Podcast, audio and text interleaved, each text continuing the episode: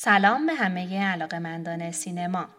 من شهرزاد شاهکرمی در این برنامه از نقدکست مرور کوتاهی خواهم داشت بر مستند کوبریک بای کوبریک کوبریک به روایت کوبریک به کارگردانی گرگوری مونرو محصول 2020 استنلی کوبریک کارگردان بزرگیه که اورسون ولز در مصاحبه‌ای با نشریه کاید سینما در عواسط دهه 60 او رو به عنوان کارگردانی از نسل جدید یک قول خطاب می‌کنه. مستند کوبریک به روایت کوبریک نگاه فشردهی به دنیای نبوغامیز این کارگردان آمریکایی داره که در نیمه دهه هفتاد به انگلستان رفت و فیلمسازی رو اونجا ادامه داد. این مستند فضا و اتمسفر روایت سوژه خودش رو از فیلم 2001 یک اودیسه فضایی برداشت می‌کنه.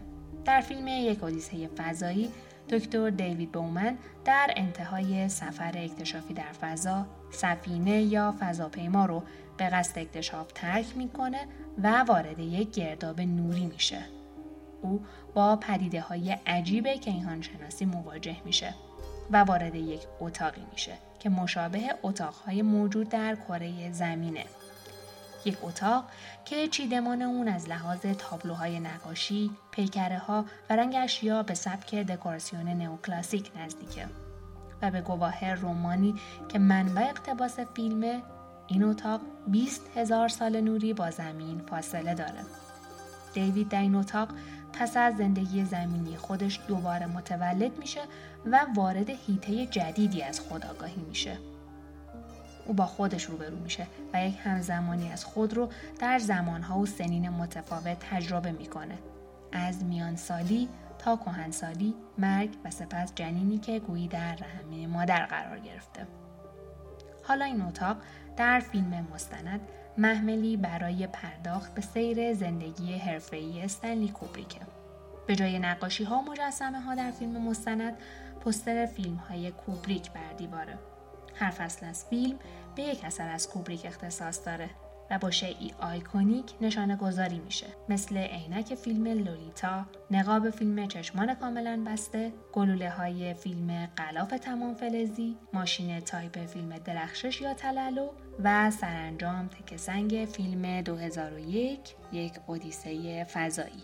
جاناتان روزنبام منتقد آمریکایی در نقدی بر فیلم چشمان کاملا بسته آخرین اثر کوبریک اطلاق دو واژه سرد و کمال طلب رو برای آثار این کارگردان فاقد اعتبار می‌دونه. اون معتقد فیلم های کوبریک سرشار از عواطفن و رمز دستیابی به این عواطف تماشای چند باره آثار کوبریکه.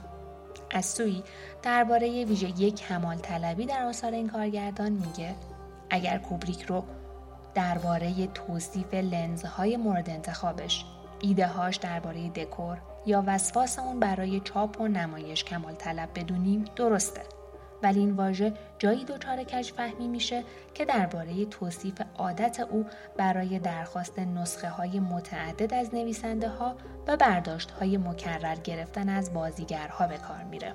اگر به گواه فیلم 2001 یک اودیسه فضایی استخوان سلاحی برای موجودات نخستین و فضاپیماها و ابزار کشف فضا سلاحی برای انسانهای تکامل یافته و پیشرفته باشه می‌تونیم بگیم دوربین سلاحی برای استنلی کوبریکه کارگردانی که همیشه از گفتگو درباره آثارش فراری بود.